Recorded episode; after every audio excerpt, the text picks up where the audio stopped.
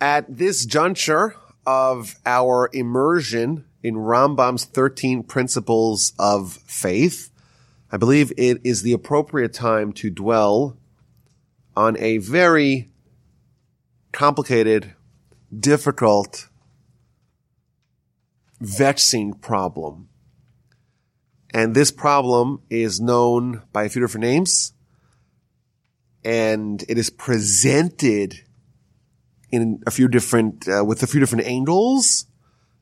And the problem is most, I would say most often described as why bad things happen to good people. Now, as we'll see, the problem is not just why bad things happen to good people. The problem is also why good things happen to bad people. But more broadly speaking, in the second principle of the 13 principles, Rambam tells us that everything, good things, bad things, all of them are expressions of God's singularity. There's only one domain. There isn't the good, the bad. There isn't, you know, the, the force that is giving us good and we hope to get more of that. And the force that comes bad, we hope to avoid that. There's only one source of power and that's the Almighty. Ergo, when something bad happens, well, that's because of God. And this gives rise to what's known in philosophical terms as theodicy, trying to reconcile the definition that we had of of God and the definition that we talked about in this series, namely that God is good. God created the world to give us goodness. And it's just good. If it's just good, well, how come there is the existence of bad? If God is good and wants to do good, how come he does what seems to us to be, to be bad. Now, one of the things that you're told in rabbi school is that there's some things that you don't talk about. You don't talk about homosexuality. It's too divisive a subject, too sensitive. You don't know who the audience is. And you don't talk about the Holocaust. Those are two things that are things that are way too dicey. Just avoid these thorny subjects. There's maybe others on that list. But I think there's no greater example of this problem than the, the Holocaust. The Torah tells us we're God's chosen people. We're the kingdom of priests. We're the holy nation. We'll survive forever. All these good things.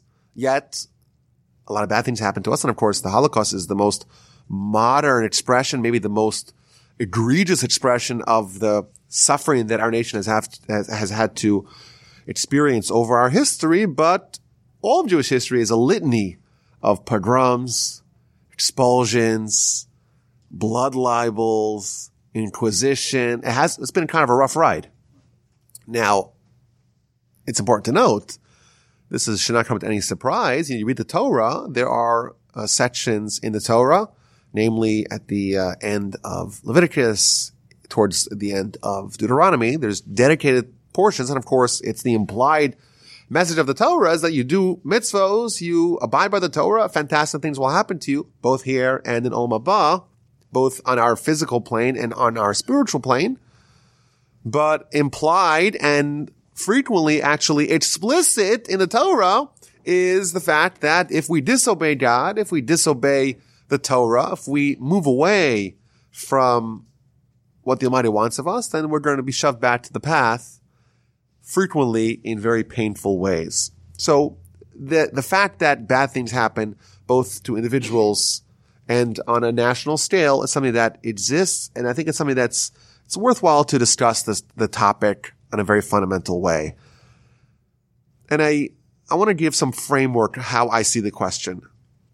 Maybe there's different ways to present it, but I think this is a, it's an easy way to, to frame this problem there's three assumptions that I think constitute the backbone of this question. The first one is what we call the second principle of, of the Rambam's 13. Namely, that God maintains total control over everything that happens. Every occurrence is supervised by him. And we also believe that what occurs to humans is supervised on an individual level. And there's a discussion, for example, the Almighty supervision of animals. Is that on an individual level? Some say maybe yes. Others say no, it's only on a species wide level. But regardless, for sure for humans, it seems to be unanimous from all the sources. Nothing transpires against humans against God's will. So God oversees everything. A. Assumption A. Assumption B, that the definition that we have of, of God is that he's good, that he's just, that he's benevolent, that he's fair. That's what we believe. Yeah, that's assumption number two. Assumption number three is that unfair things, ungood things, if you will, bad things happen, injustices happen, indiscriminate things happen. And how does that fit in? If the Almighty is good, the Almighty oversees everything, everything that happens to us, are certainly things that are outside of free will, which is again, that was more to the discussion last time. How does free will, what role does free will mm. play in determining what happens to humanity? But certainly there's room for this question that these three assumptions can all be true. If God is good and God is in total control, then everything that happens should be good. If bad things happen, then either God is not in total control, there's other forces that are in control, or God is in total control, but is not good, or is not fair, or is not just, or is not benevolent. So that creates the, the problem. Something has to give. These three assumptions cannot all be true. A student of mine once told me that she was privy to a conversation that happened between certain people and one of the person quipped that uh, how did the almighty allow the holocaust to happen he had no choice it was against his will. That's what this person quipped. He was helpless to stop it. To that person, we say that you are one of the people that Rambam tells us because you don't believe in the 13 principles of faith, you have excluded yourself from the Jewish people. You're rejecting the second principle of the 13. God does control all nothing can happen against his will. Now, the fact that his will can be inclusive is something we spoke about last time.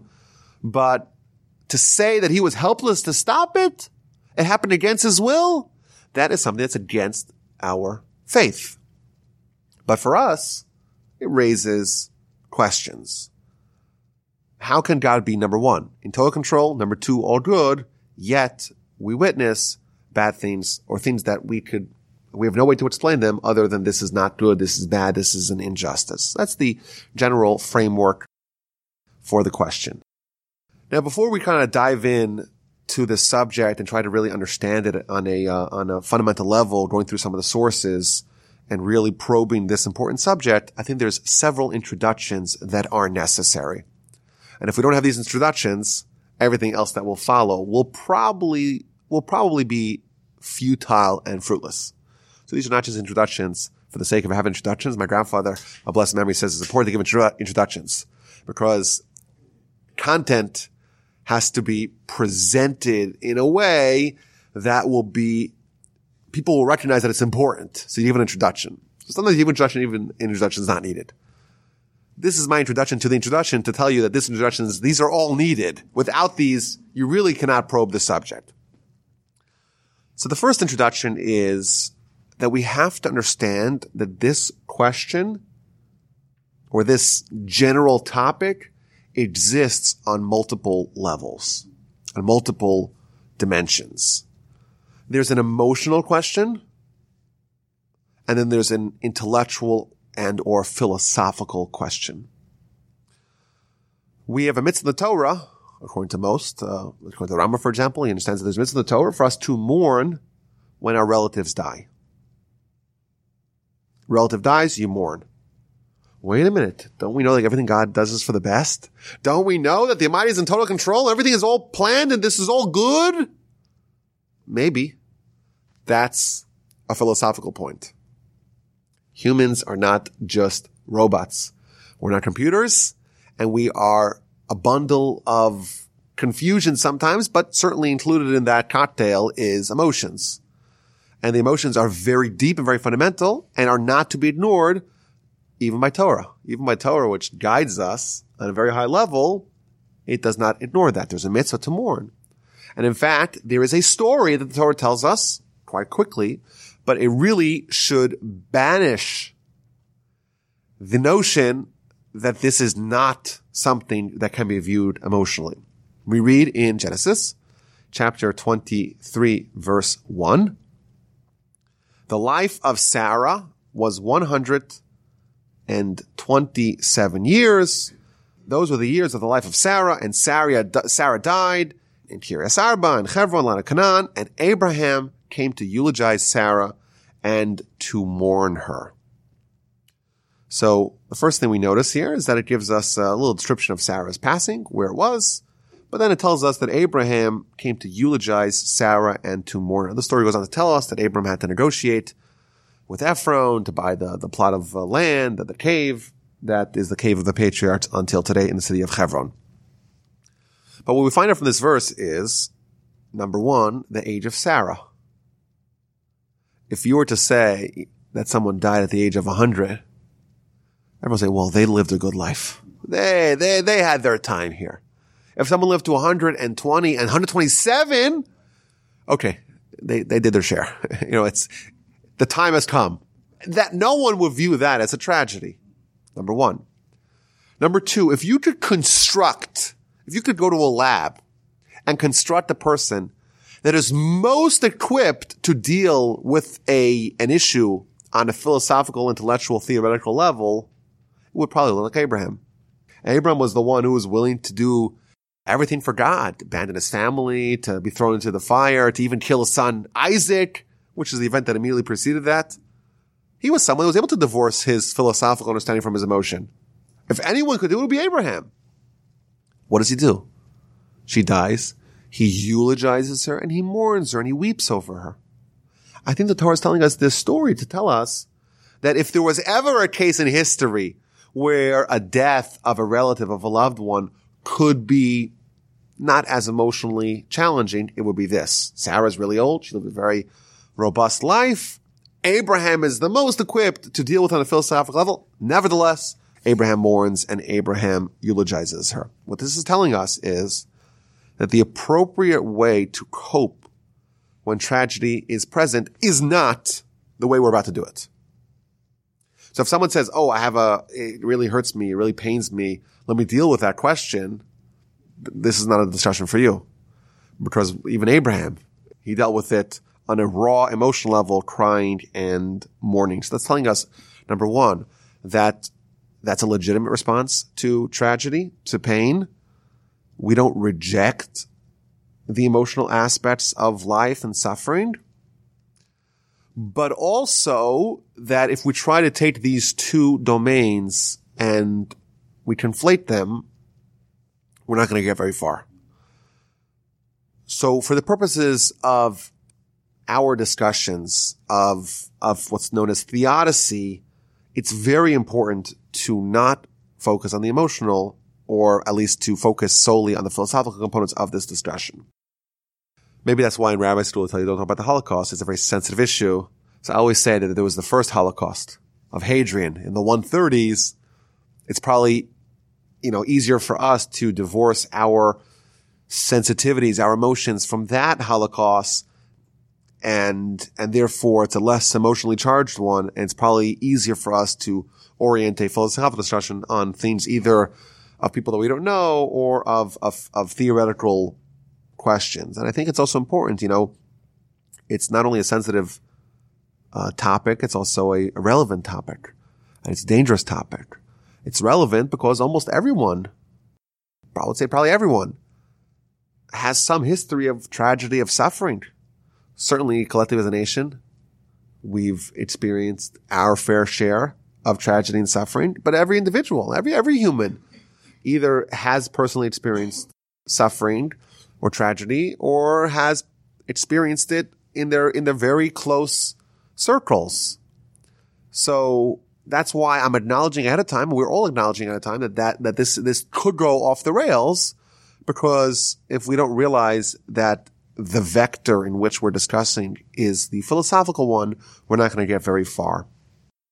And also, I want to point out that the issue is not just a theoretical issue. It's a very real issue and it's a very raw issue for people. And that's why I said it's dangerous because it could create crises of faith. When people say, how come that God didn't help me? Where was he? Where was he when we were all suffering? Where was he when I was suffering? It's a very legitimate question, I would say. And it could very quickly go from being something which is very nice and theoretical in the abstract to being very practical for a lot of people. So I want to just lay that out in front. It's a very important introduction to understand that we're not discounting the emotional components of this, of this dilemma. Instead, we're going to try to focus on another legitimate question, which is the philosophical, philosophical components of it. That's point number one. Point number two, which maybe is an extension point number one, the introduction is needed is that a scale of suffering does not matter from the philosophical point of view. It doesn't matter how large the perceived injustice is. It doesn't matter. For the sake of this discussion, we don't assume that God has any lack of bandwidth. So the fact that there's billions of people, the Imam can have oversight equally on all of them. Maybe the righteous have more oversight, but it's not because of lack of resources for God. There's no lack of resources. In our world, there's scarcity. Maybe we haven't reached peak oil, but oil is still expensive because it's still scarce. We live in a world of scarcity. We, it's hard for us to conceptualize the concept that, that God does not, there's no, there's no lack of resources. There's no, there's no concept of scarcity for him. And Therefore, the suffering, the pain, the question that we're talking about, it doesn't matter if it's something which is devastating. People are dying. There's a tsunami and people are dying. Why does, why does God do that? That's a question, but that same question, at least from the philosophical point of view, is why, why did I stub my toe, my toe? Emotionally, of course, it doesn't get the same, doesn't get the same tension, right? But from a philosophical perspective, it, it doesn't, the scale doesn't really matter. Suffering is suffering. And I think the Talmud points this out. The Talmud the book of, of Arachin, and this is the Talmud we'll use for both this introduction, but also later it's going to help give us a little bit of context, a little bit of perspective.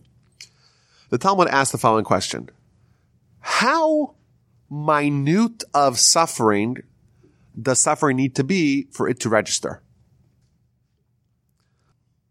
Says the Talmud, one of the rabbis said, if you go to the tailor and the tailor sews for you a garment and the garment doesn't fit, that's enough suffering for it to register. That, that's already suffering. Of course, no, no one's dead. And of course, you'll get your money back. Still, it's a hassle. I'll say today, you know, you order something from Amazon. When we order from Amazon, you order, you order 12 because you never know which one's going to fit. My son, uh, he wanted to get new shoes. We got him new shoes. Size five, perfect. They come and they're this size because they're size five they're like four inches. What? No, they're they're size five for babies. He was so excited every day. Did my my shoes come? My shoes come? My shoes come? They're they're literally for a newborn. So we, we bought them, we bought them bigger, nicer ones. We returned those. But that, that's suffering. Of course, it's funny, but that's considered suffering by the, oh my, that's according to the first opinion of the Talmud. The second opinion is like, no, no, no.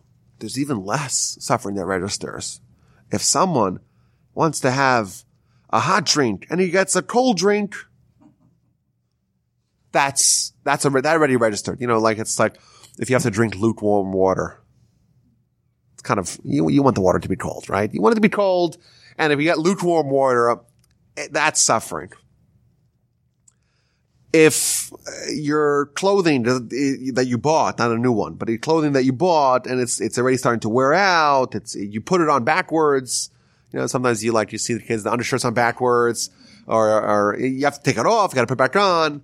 Uh, it's a little bit of a hassle. Uh, I, a few weeks ago, I was, uh, halfway to shul on Friday night and I looked down at my feet and the right shoe is a nice Shabbos shoe and the left shoe is a nice Shabbos shoe beautiful dress shoes. It just, they're not, they're not a match. they're not a match. The right shoe and I had to turn around, go home. Okay. I was thinking maybe well, no one probably would have noticed anyhow, but they were close enough, similar enough for me to get them confused.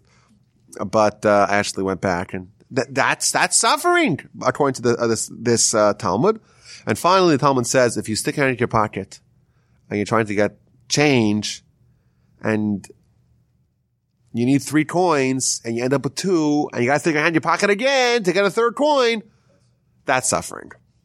Talmud says, well, what if you what if you need two, but you pull out three? Is that considered suffering? Someone says, no, well, if you need two, if you need two, you pull out three, it's no big deal. You have two ready and just put your hand back in your pocket. That, that, that wouldn't consider. But if you need three, you got two, and you have to go through the incredible hassle of sticking it in your pocket again, that's already considered suffering. So, every time there's a discussion in the Talmud of this nature, you have to say, okay, does it really matter? Like what?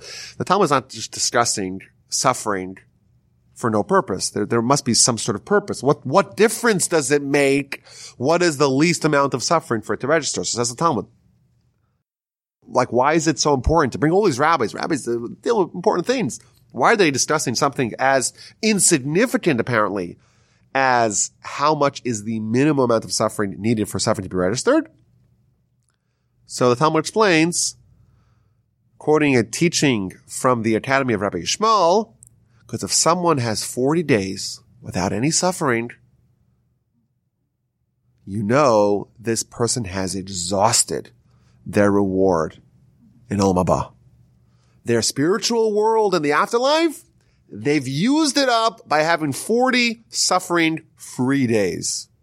And therefore, it's very important to get a little bit of suffering, fumble a little bit of change, order stuff from Amazon that don't fit. It's very important to have nuisances in your life, because if you don't have any nuisances, you lost your Olam. That's the first answer.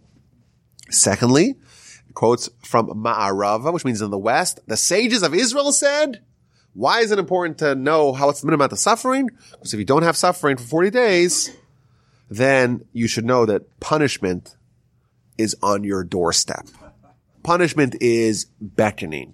You should be careful because you're going to be punished really soon. And therefore you want to make sure you have a little bit of loose change that, uh, that you're fumbling for. So I think, uh, this last part of the Talmud gives us maybe a little bit of a hint of why we have suffering. But I think for our introduction's sake, for the purposes of the philosophical discussion, it's important to stress that the scale does not really matter. Even the most minute amount of suffering would register for the context of the philosophical dilemma of suffering. If someone stubs their toe, if someone has an ingrown toenail, uh, if someone has any one of the nuisances in life, I would say probably, you know, if you go on a checkout lane it's uh, it's very difficult for me to go shopping in a real store because I'm always thinking, well, which one of these lanes is most likely? You see, this one has, you know, there's two people there, but they have very little, few amount of stuff. And then there's one person there, they have a lot of stuff. Which one of them is going to go faster? Uh, my wife, she avoids all these problems. She just takes the lane and she's just happier. And then invariably what happens to me, I choose the lane that is the most optimized. And what do they do? They pull out the checkbook. They pull out the checkbook and then you got to write the check and they got to check what's going, they got to show ID and it's three minutes already and I'm suffering. Coupons, yeah. And the coupons come, yes. Uh, and then like, well, actually, I believe it said it was 397 over there, not, uh, four, you know, 425.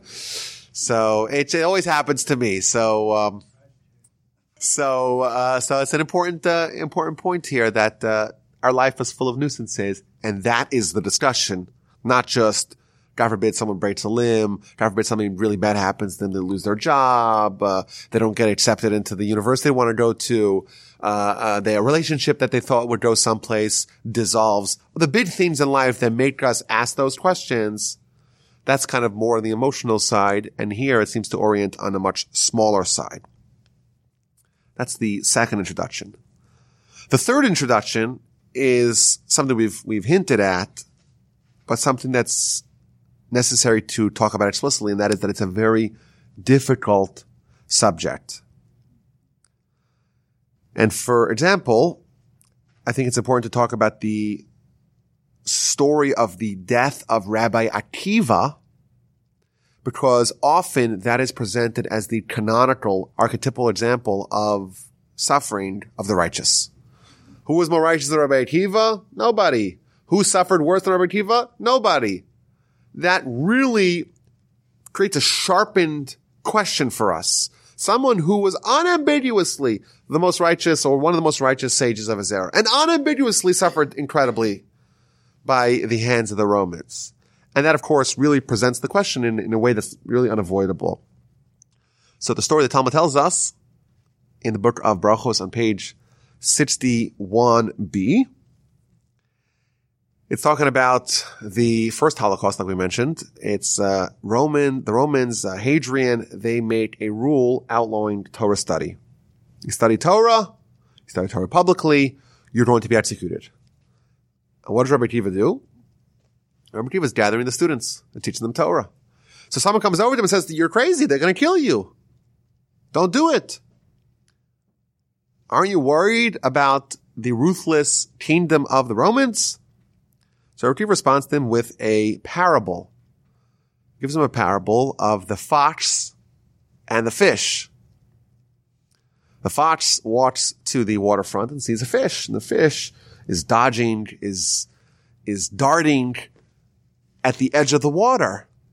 So the fox tells the fish, why are you being so evasive? Why are you darting? Why are you dodging at the ed- edge of the water? It says, well, there's these fishermen, and the fishermen want to catch me and they spread out nets all over the water. So I'm trying to avoid the nets by going at the edge of the water. I'm trying to avoid the nets by taking these evasive maneuvers. So the fox says, well, I have a solution. You look as far as you could see on land. There's no nets.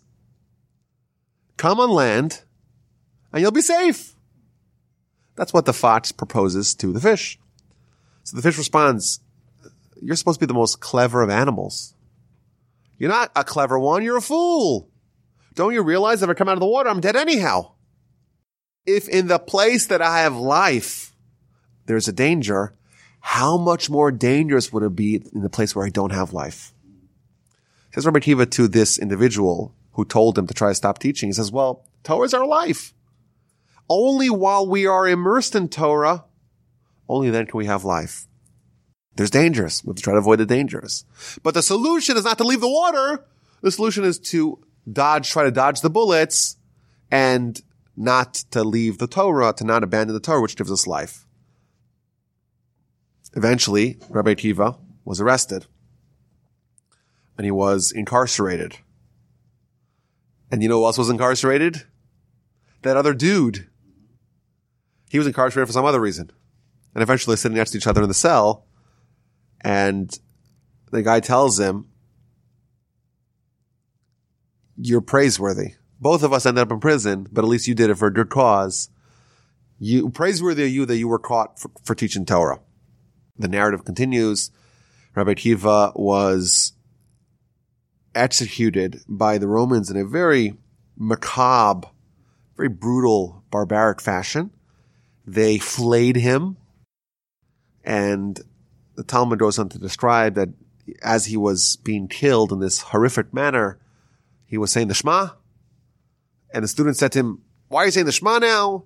And he responded, well, my whole life, every time I said the Shema, and we say we should love God with all your hearts, with all your, with all your resources, with, with all your soul. What does that mean? It means even if God takes away your soul, you should love God. Even if God kills you, so to speak.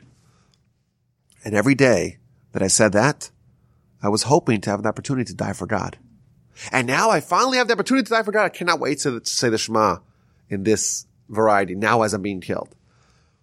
And as he got to the last verse of the Shema, the last word of the Shema, Echad, his soul departed and a prophetic voice boomed, praiseworthy Rabbi Akiva, because your soul departed with one, with the word one, with the word Echad.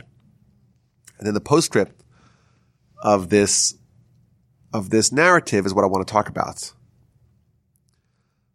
Even though I want everyone to keep track of the Talmud because the Talmud itself is going to come up again. The postscript goes that the angels started protesting to God. And they said to him, Zu Torah, vizu. This is the Torah and this is the reward. Rabbi Akiva, he's the embodiment. He's the paragon He's the personification of Torah. And this is his reward. This is what you allow to happen to him. Essentially, they're asking our question. That's such a terrible thing. I'm a Rabbi Kiva. And the Almighty doesn't seem to respond to them. There's, there's no, there's no, there's no back and forth. There's no dialogue. And a second voice, prophetic voice boomed, praiseworthy is Rabbi Akiva. You are welcome to Olam Haba. So I think it's noteworthy that the angels, you think if anyone knew the answer to why Rabbi Akiva died, it would be the angels. They're from the different realm. They don't have the emotional hangups that we have. They're totally intellect. They understand the spiritual workings. They should, they should get it. And they ask the question, why does he die? I would think if anyone could understand this subject thoroughly, it would be the angels and the angels themselves. In the canonical example of, of theodicy, they themselves don't seem to know the answer. And they ask, Zu Torah zu schara, it's, it's incongruous. You have Torah mastery, such a high level, and you have such a horrific death, it doesn't seem to jive. That's an important point to note that the angels themselves could not seem to really understand the answer to this question that we're talking about today.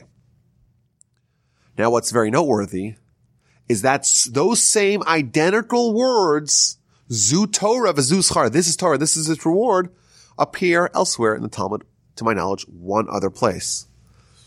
The first narrative was from the book of Brachos, page 61b. The second one from the book of Menachos, page 29b. And it's telling of Moses. Moses, at the time that he ascended to heaven to get the Torah, he saw the Almighty doing something very unusual. He was making little crownlets above the letters. If you look at a Torah scroll, you'll see that there's certain letters that have little crowns on top of it. And Moses says, I don't get it. You're writing us a Torah. You have to embellish it with, with crownlets. Why, why are you doing that? So the Almighty says to him, okay, I'll give you the answer. In many generations hence, there's going to be a great sage by the name of Akiva ben Yosef, Akiva son of Joseph. And he's going to study the Torah so deeply, not only to study the laws of the Torah, not only to study the words and the letters of the Torah, but he's also going to study the little jot and tittles above the letters. He's going to study the crownlets above the letters. And therefore I'm doing it for him. Moses is so bamboozled by this. Show me him. I want to see him. So the Almighty says, okay, turn around. He goes into the time machine and he's parachuted into Rabbi Akiva's study hall 1500 years later. This is the first recorded instance of actual time travel. Moses is sitting at the back of eight rows of Rabbi Akiva's students, and he does not understand what is happening. They're talking Torah, and it's above him. And he gets very dejected, very sad. How is it possible? I'm here to get the Torah, and I don't even know it myself. How am I going to be the conduit to give the Jewish people the Torah? Until finally, the students ask Rabbi Akiva, well, where's this law from? You're quoting a law. What's the source? Is Halacha L'Moshe MiSinai. This is a law that comes from Moses at Sinai. Moses hears that and he's mollified. He's assuaged. He's okay. Okay. I, it seems like I did make it. And he goes back to God and says, God, I, I don't get it. I was by Rabbi Akiva's lecture. He's way greater than me. Give the Torah, not via me. He's the right man for the job, not me. Why are you asking me to give the Torah to the Jewish people? And the Almighty responds to him, don't ask such questions. Keep quiet. Silence. This is the way I work. You don't get it. You don't understand it. So Moses says, okay, I have one more request. You showed me Rabbi Akiva's Torah prowess. Now I want to see his reward. Show me his reward. So once again, the Almighty places Moses into the time machine, and he is sent not to Rabbi Akiva's lecture hall, but to the very same scene described in the book of Brachos, Rabbi Akiva's death. And he sees this, and he sees what they're doing with Rabbi Akiva's body, and he rushes back to God, and he says the same words that the angel said, Zu Torah v'zu schara, this is Torah, this is its reward. It's incongruent. How is it possible that Rabbi is being treated like this? And again, the Almighty responds cryptically, Shtok, keep quiet. Silence. This is the way I work. You'll never understand it. So, of course, you read this Talmud, there's all kinds of questions that are immediately raised. Moses is able to time travel somehow 1500 years into the future. That's almost like the smallest question of this. Uh, it's the only time the Talmud, to my knowledge, talks about that. And of course, this is the time that Moses is in heaven, so he's obviously being removed from one dimension, being brought to a different dimension where time is not linear, where time is not rigid, where time is not fixed, which is an amazing idea. But then we see that Rabbi, Rabbi Akiva's lecture is attended to by Moses and Moses doesn't understand it. Another question that all the commentators, how is it possible? Moses doesn't understand it? How is that even possible? And then Moses comes back and tells God, well, give the Torah via him. God says, no, show me his reward, Moshe requests. And it seems like the Almighty shows him something very different. It's not his reward that the Almighty shows Moses. It's Rabbi Akiva's suffering, his pain. I don't get it. Moshe asked to see the reward and God showed him something else. Moses seems to ask a very legitimate question.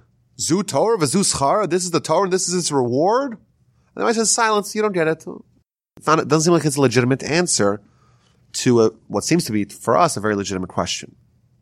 These are good questions to hold. Maybe we'll talk about it in the future because I think that there are some keys here to really broaden the subject of understanding this. But I think for our purposes, again, we're still in the middle of the introductions to the subject. For our purposes, we see that not only the angels don't understand why the Almighty treats Rabbi like that, even Moses, at the time Moses is in heaven, he too doesn't understand it. He too has a question. He doesn't seem to get a really good answer. If the angels don't understand it, or don't understand it fully, and Moses doesn't understand it, doesn't understand it fully, we have to realize, we have to acknowledge, we have to have the humility to acknowledge that it's probably something that's beyond us as well. But there's a third source in the Talmud. And I think this would really banish any, any hubris that we may have on the subject. The Talmud is talking about Adam, but not just Adam after he made a big blunder, Adam before he made the big blunder, which the Talmud describes. This is, this is, uh, an amalgam of all of humanity mixed into one, all fused into one. All of us are different parts of Adam. All of Adam, all of humanity, all of the humanity's intellect, everything is coalesced in one man. And the descriptions that we get of him are, are superlative. He sees from one end of the world to the other. He's, he's so vast. His stature is, is, is incredible. And the Talmud tells us in the book of Sanhedrin, page 38b, that the Almighty showed the book of humanity to Adam, which means he showed him every generation all the movers and shakers of each generation. This generation, its teachers. This generation, its scholars. All the people of each generation. And he showed him Rabbi Akiva. And it gives us a little, a little line, just a one liner here. Samach betoraso v'nisatzev b'misaso. Adam was delighted with Rabbi Akiva's Torah and saddened with Rabbi Akiva's death. So even though it's not the same identical words, it's the same experience that Moses had and that the angels had when they witnessed Rabbi Akiva is this contrast. The Torah is amazing.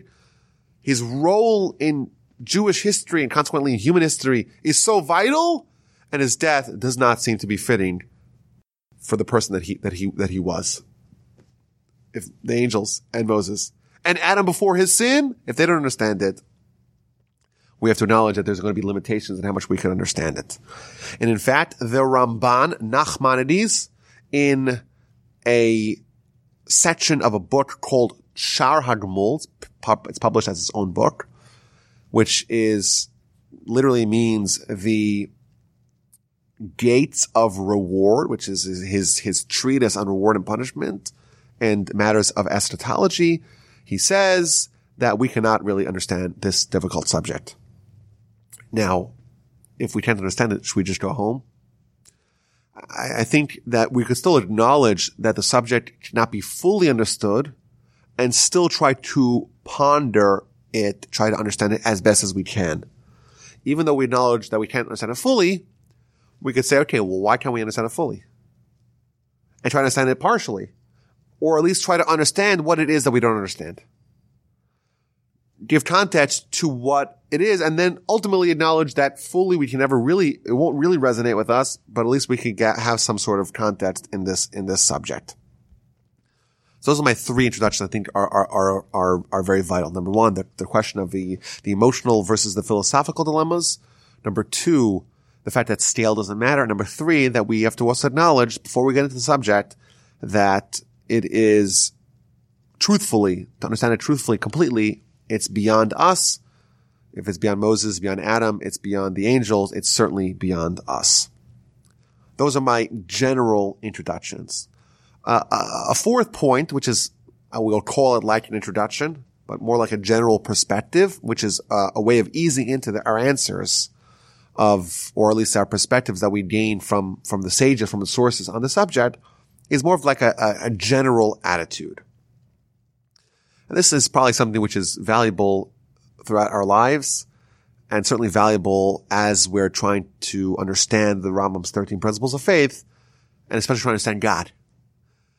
The gulf between us and God cannot be more, that, there's nothing that could possibly equal that distance. You know, we look at an ant on the floor scurrying around. This is the time of year where people have ants in their kitchen. Uh, you got to call the. This is the time of the year where all the exterminators are very busy. But you see an ant, and it's it's nothing. It's a tiny ant that's running around, scurrying around. You can crush it in an instant, and it's just there trying to get some food. It's like it's so diminutive compared to you. It's it's like nothing. It's eh, you don't value it at all. It's like it, it's it's something which is it versus you. Its intellect versus your intellect. Its world. Its purview compared to yours the difference is, is incredible. Compared to God, we're much less than an, than an ant. The, the difference between us and God is a billion times the difference between us and an ant. It, there's really no, there's no overlap. So it's like silly for us that like the ant is trying to ask questions. Why are these humans acting so silly? You know, why, why are they being so silly? Why are they being so weird? Why are they being so bizarre? That's what the ant is saying. And the ant is so stupid has such little knowledge. Intellect is so, it's so infinitesimally small. It's so minute. It's silly for it really to ask this question. So that's a general, a general perspective that we see. It's like, we're trying to understand the ways of God. It, it's so beyond us. How can we try to understand it? And I, I heard once a parable, you know, before 9-11. You walk in, I remember, uh, when I was a little kid, we flew to Israel as a family. I remember trying to try and get those pins they gave out in TWA. Most people don't even remember TWA. Trans World Airlines, right? TWA, Tower Air. These are the airlines that uh, used to exist and fly to Israel. So you try to get like a button. Try you go speak to the the stewardess or the the um, now they're called flight attendants. Uh, you go, you maybe get a tour of the cockpit. My father is a, is a licensed pilot, so you would always try to get in with the, with the, to look at it. So you walk into like a 747 into the cockpit and there's, you know, a thousand knobs, a thousand buttons, all kinds of switches, all kinds of paraphernalia that could be tweaked by the pilots. A small child walks in and he asked the he asked the, the pilot, this orange knob, what does this do? It's a good question, but it's really a silly question. Like, you don't ask a question about one knob out of a thousand knobs, one switch out of a thousand switch. Imagine if there was 10,000 switches. It's silly to, to ask about one small sliver of the whole picture. When we ask a question of why does God do things, it's, it's, it's like that kid. You know, we don't, we don't know anything. Our, our field of vision is the narrowest of narrow slivers. And even in the context of a thousand years, even context of a lifetime, even context of the world that we're in today, you know, there's seven billion humans. what experience of humanity does each one of us have on our own? A point zero zero zero zero zero zero zero zero zero zero zero zero zero zero zero one percent, right? That's what it is. Yet we think we know everything. And that's not just today, here and now, where we do know a lot. We have the internet, we, we have media, we can understand a little bit, we can read books. All of humanity, all of history, all of our souls. We, we, we, our, our perspective is really narrow and therefore maybe this is an understanding as to why we don't understand because we don't, we don't know. The child wants to know what this switch does. This switch is part of a whole bigger picture. Everything works in unison it's a very hard for us to wrap our heads on uh, around that because this this I want to know this knob, uh, this knob in isolation, but in the big picture, the Almighty is the pilot, so to speak. He is the one who really understands everything, and everything fits in together. The uh, episode of those planes crashing, uh, withstanding, um, generally speaking, uh, the Almighty has knows what He's doing. Uh, not the example doesn't perfectly fit, but generally speaking, the pilots know what they're doing. The Almighty definitely knows what he's doing, and everything works together if you see the entire picture, which only, of course, God does. The Chazon Ish, who was the leader of the religious Jews in Israel at the beginning of the founding of the state, he once had a Holocaust survivor that obviously suffered tremendously during those years of hell and he's like, what was God thinking? He told the great rabbi, what was God thinking? He, and he was obviously someone who was very pained by that experience, but was expressing it in, in a very harsh manner. So the great rabbi pulls out a volume of Talmud and says, okay, well, read me this, this, this commentary on the side. Explain it to me. So he tries to explain it and the rabbi asks him a question. No, you obviously, you don't, you don't understand it. Uh, ask your question. So the guy, the guy says, okay, I'm trying to understand, I'm trying to understand. He studies, he studies it more. And he tries to get an explanation. He says, no, I have this question.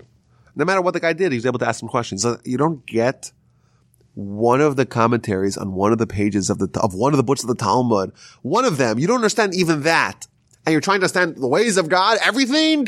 You can't understand. And that's, I think, uh, uh, it's not a cop out on the question. It's not a cop out. It's not saying, oh, like, let's leave our intellect, let, us abandon. No, we're, we're going to delve into it. But it's, it's a general perspective that we really have to absorb because ultimately we're going to be left at some point with an impasse that we can't get by because the nature of who we are, we're humans, we're fallible and we're not God, and therefore only really only God knows it, and even angels who whose their vantage point, their purview is much wider than ours. There's also a point where they got and they could not find the answer. So those are my introductions. And I want to reiterate the question before we try to to try to give an answer or at least share the perspectives that we find in the writings of our sages. So again, the question of why bad things happen to good people, conversely, good things happen to bad people, why bad stuff exists, when we ask those questions, we're presupposing three assumptions. A, God has complete, total dominion control over everything. B, God is good, God is just, God is fair, God is benevolent. C, injustice happens. God could have stopped every people from dying. And he really should have by the definition that we have of God, yet he didn't. That's the context of the angels, Moses, Adam's question. So all these three assumptions cannot be true. And I think the way someone reconciles these questions reflects what the relationship with God is. Someone can say, listen, bad things are bad, and they're so bad, there's no way for them to be good, and therefore God's bad. Or, therefore, God is not in control. Both of those are attitudes that are, that contradict our definition of God and our understanding of God's nature or God's treatment of us, by more, more precise words. And therefore, what seems to be the general attitude from our sages is that no, everything that happens is good. The question is, what is the nature of that goodness? Is it goodness that we can see, that we can experience, that we can find out? Or is it goodness that's locked out from our purview, but it's good? So I want to share some of those uh, options or some of those answers. And this is uh, something we're not going to cover entirely today. We're going to cover it next time as well. So the first option that we see, the first perspective that we see in the Talmud is that when you see something that's bad, you're, you're just, your eyes are tricking you. It's really good. God is in control of everything. God is good. Everything you see is good. There's no, there's no conflict. And sometimes the revelation of it being really good can be actually viewable in this world. So for example, Talmud tells us the book of Brachos, page 54a, a person must bless God when good things happen to them and when bad things happen to them. And the same way that you bless God for good things, you bless God for bad things. Now the obvious question is, no, you bless God for good things because you're so excited. Bad things, how could you bless God? You're, you're sad, you're miserable, you're depressed, you're pained. Says the Talmud, no, no, no, you missed it. It's the same thing. The good, the bad, it's all good. You think it's bad? It's really good. And the Talmud gives a story and a motto and an axiom of Rabbi Akiva regarding this point. And it's interesting that Rabbi Akiva, he appears again and again in this subject, and it's probably not a coincidence. So the Talmud in, in the Book of Brachos, page 60b, so like the Talmud is the Mishnah, and then it elaborates upon it a few pages later. It quoted a statement in the name of Rabbi Akiva. Rabbi Akiva used to tell students, a person should customize themselves to say, Call the Avid Rahmana Litav Avid. Everything that God does is good. Gotta get used to saying that. And then gives a story. Rabbi Akiva was traveling along the, along the way and nightfall came and he wanted to find a place to stay. And, and no one wanted to offer him a spot. He had no choice and he just take a, take his stuff and go to the field and go to sleep in the field. That was his only choice. So what did he say? This is, this too is also good. This is also all, everything God does for the best. In the middle of the night, his situation got worse. He had with him a candle to study Torah with. He had with him a rooster to wake him up in the morning, and he had with him a donkey. That was he was his method of transportation, and all those items were destroyed overnight. The wind came, blows out the candle. The uh, different animals come, and one animal kills the rooster, and one animal kills his donkey. And each he says, eh, "This is also good. This is also good. That's also good." He wakes up in the morning and continues this time on foot. His donkey has been killed and he sees someone and he finds out that what happened, a marauding band of conquistadors attacked that village that he tried to find lodging in overnight. And they killed or maimed the residents of that town and only a few people got away. And people realized the things that he thought, or maybe you would have thought that are bad, really are good. And it didn't take him a lifetime to find out he discovered it the next morning. If he was put up in one of those homes, he would have been a victim. If his location in the fields in the surrounding the city was revealed either by the candle or by the loud, noisy animals, he would have been a victim. And therefore, the things that he thought the previous day were bad, and he had to say, no, it's really good. I, I don't know why, but it's really good. The next day, he was able to to recognize that really they were good. So I think this is, um, it's an example of, of a greater theme. Rabbi Akiva did not have to wait a whole lifetime. He, it became known that everything God did is, is true. But it's possible, let's say he wouldn't have met that guy who told him about the event that happened the previous night. It's possible he never even knew what dangers he avoided by having those bad things befall him. I think of this as a, good example. You know, if you have a small child that's a little bit rambunctious and the child is chasing after a ball that's running into a street, a prudent, responsible parent tackles the child like a linebacker into the concrete. The child starts crying and the child only arrives at one conclusion. My daddy hates me. Who else body slams another one else, another person into the concrete? Daddy hates me. That's the only conclusion the, the child could reach. Of course, as adults, people who have a broader perspective, people have more intellect, we realize that the reason why the parent did that was specifically because they love you, not because they hate you. The child, the smaller intellect, does not understand that. Of course, like we said, the gap between the adult and the child is less than a billion of the gap between us and God. So bad things happen to us. They're really good. We just have no way of realizing that because we're, we're small and we're limited and we're fallible and our perspective is very narrow.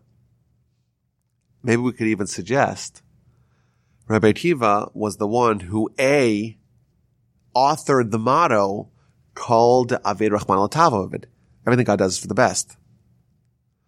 Maybe the reason why he got to witness it indeed being true was because he was someone that committed himself to that. And therefore, he himself knew it was good because he was someone that always worked on, on recognizing the truth of that, of that perspective. He got a little window into, into, in, into that because he was someone who popularized, but also personified this attitude. But I also want to suggest, and maybe another takeaway from this story and from this perspective, and this relates, of course, to the previous discussion that we had over here. It does not say in this aphorism, Rabbi Akiva did not say everything that happens to someone is good. It doesn't say that. It says everything that God does to someone is ultimately good.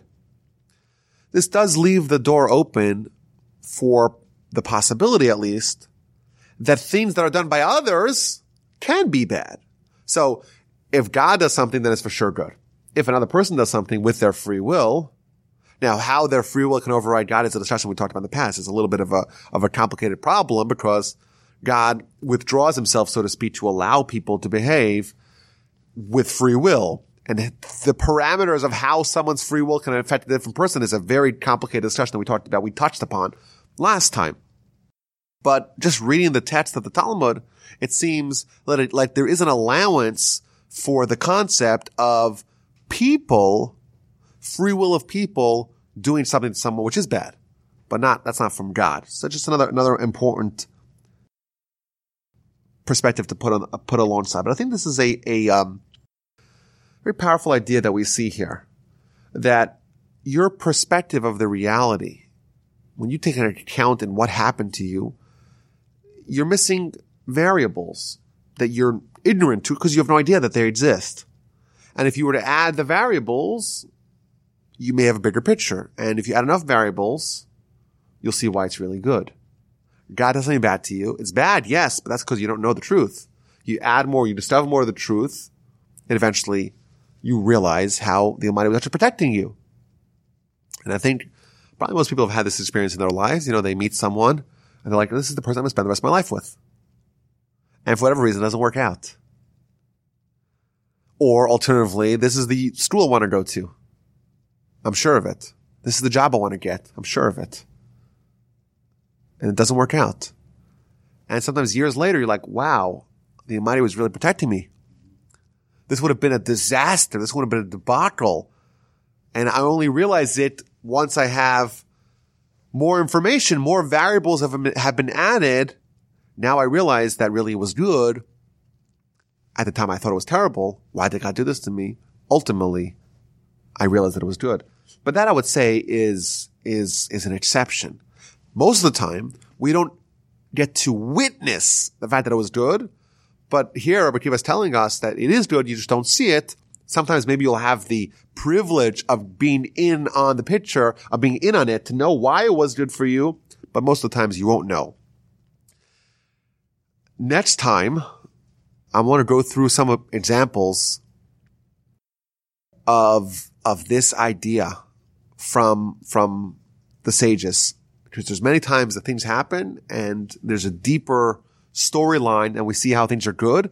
But this is only the first perspective. There's at least two more perspectives of a way to understand why God does things that we initially view as being bad and how we can reconcile that with our definition of God with understanding of how he behaves. So we have uh, a few introductions today to this very important and very difficult subject. We have a, a, perspective that really it's good. You just don't know it, but maybe you'll find out sometime in the future. Next time, next week, we're going to talk about some examples of this in, that in, in history and or uh, in in scripture, and we're also going to try to understand maybe a few other angles to how to reconcile this, and hopefully to get back to the story of Rabbi Akiva himself and see maybe what he himself would say about the situation, because Rabbi Akiva himself did opine on this subject, and maybe it's not right for us to talk about someone else's suffering, but we could invoke Rabbi Akiva's teaching himself and maybe use that to relate to his particular story. And maybe even though we can't fully understand it, we'll at least understand his perspective or understand what it is that we don't understand.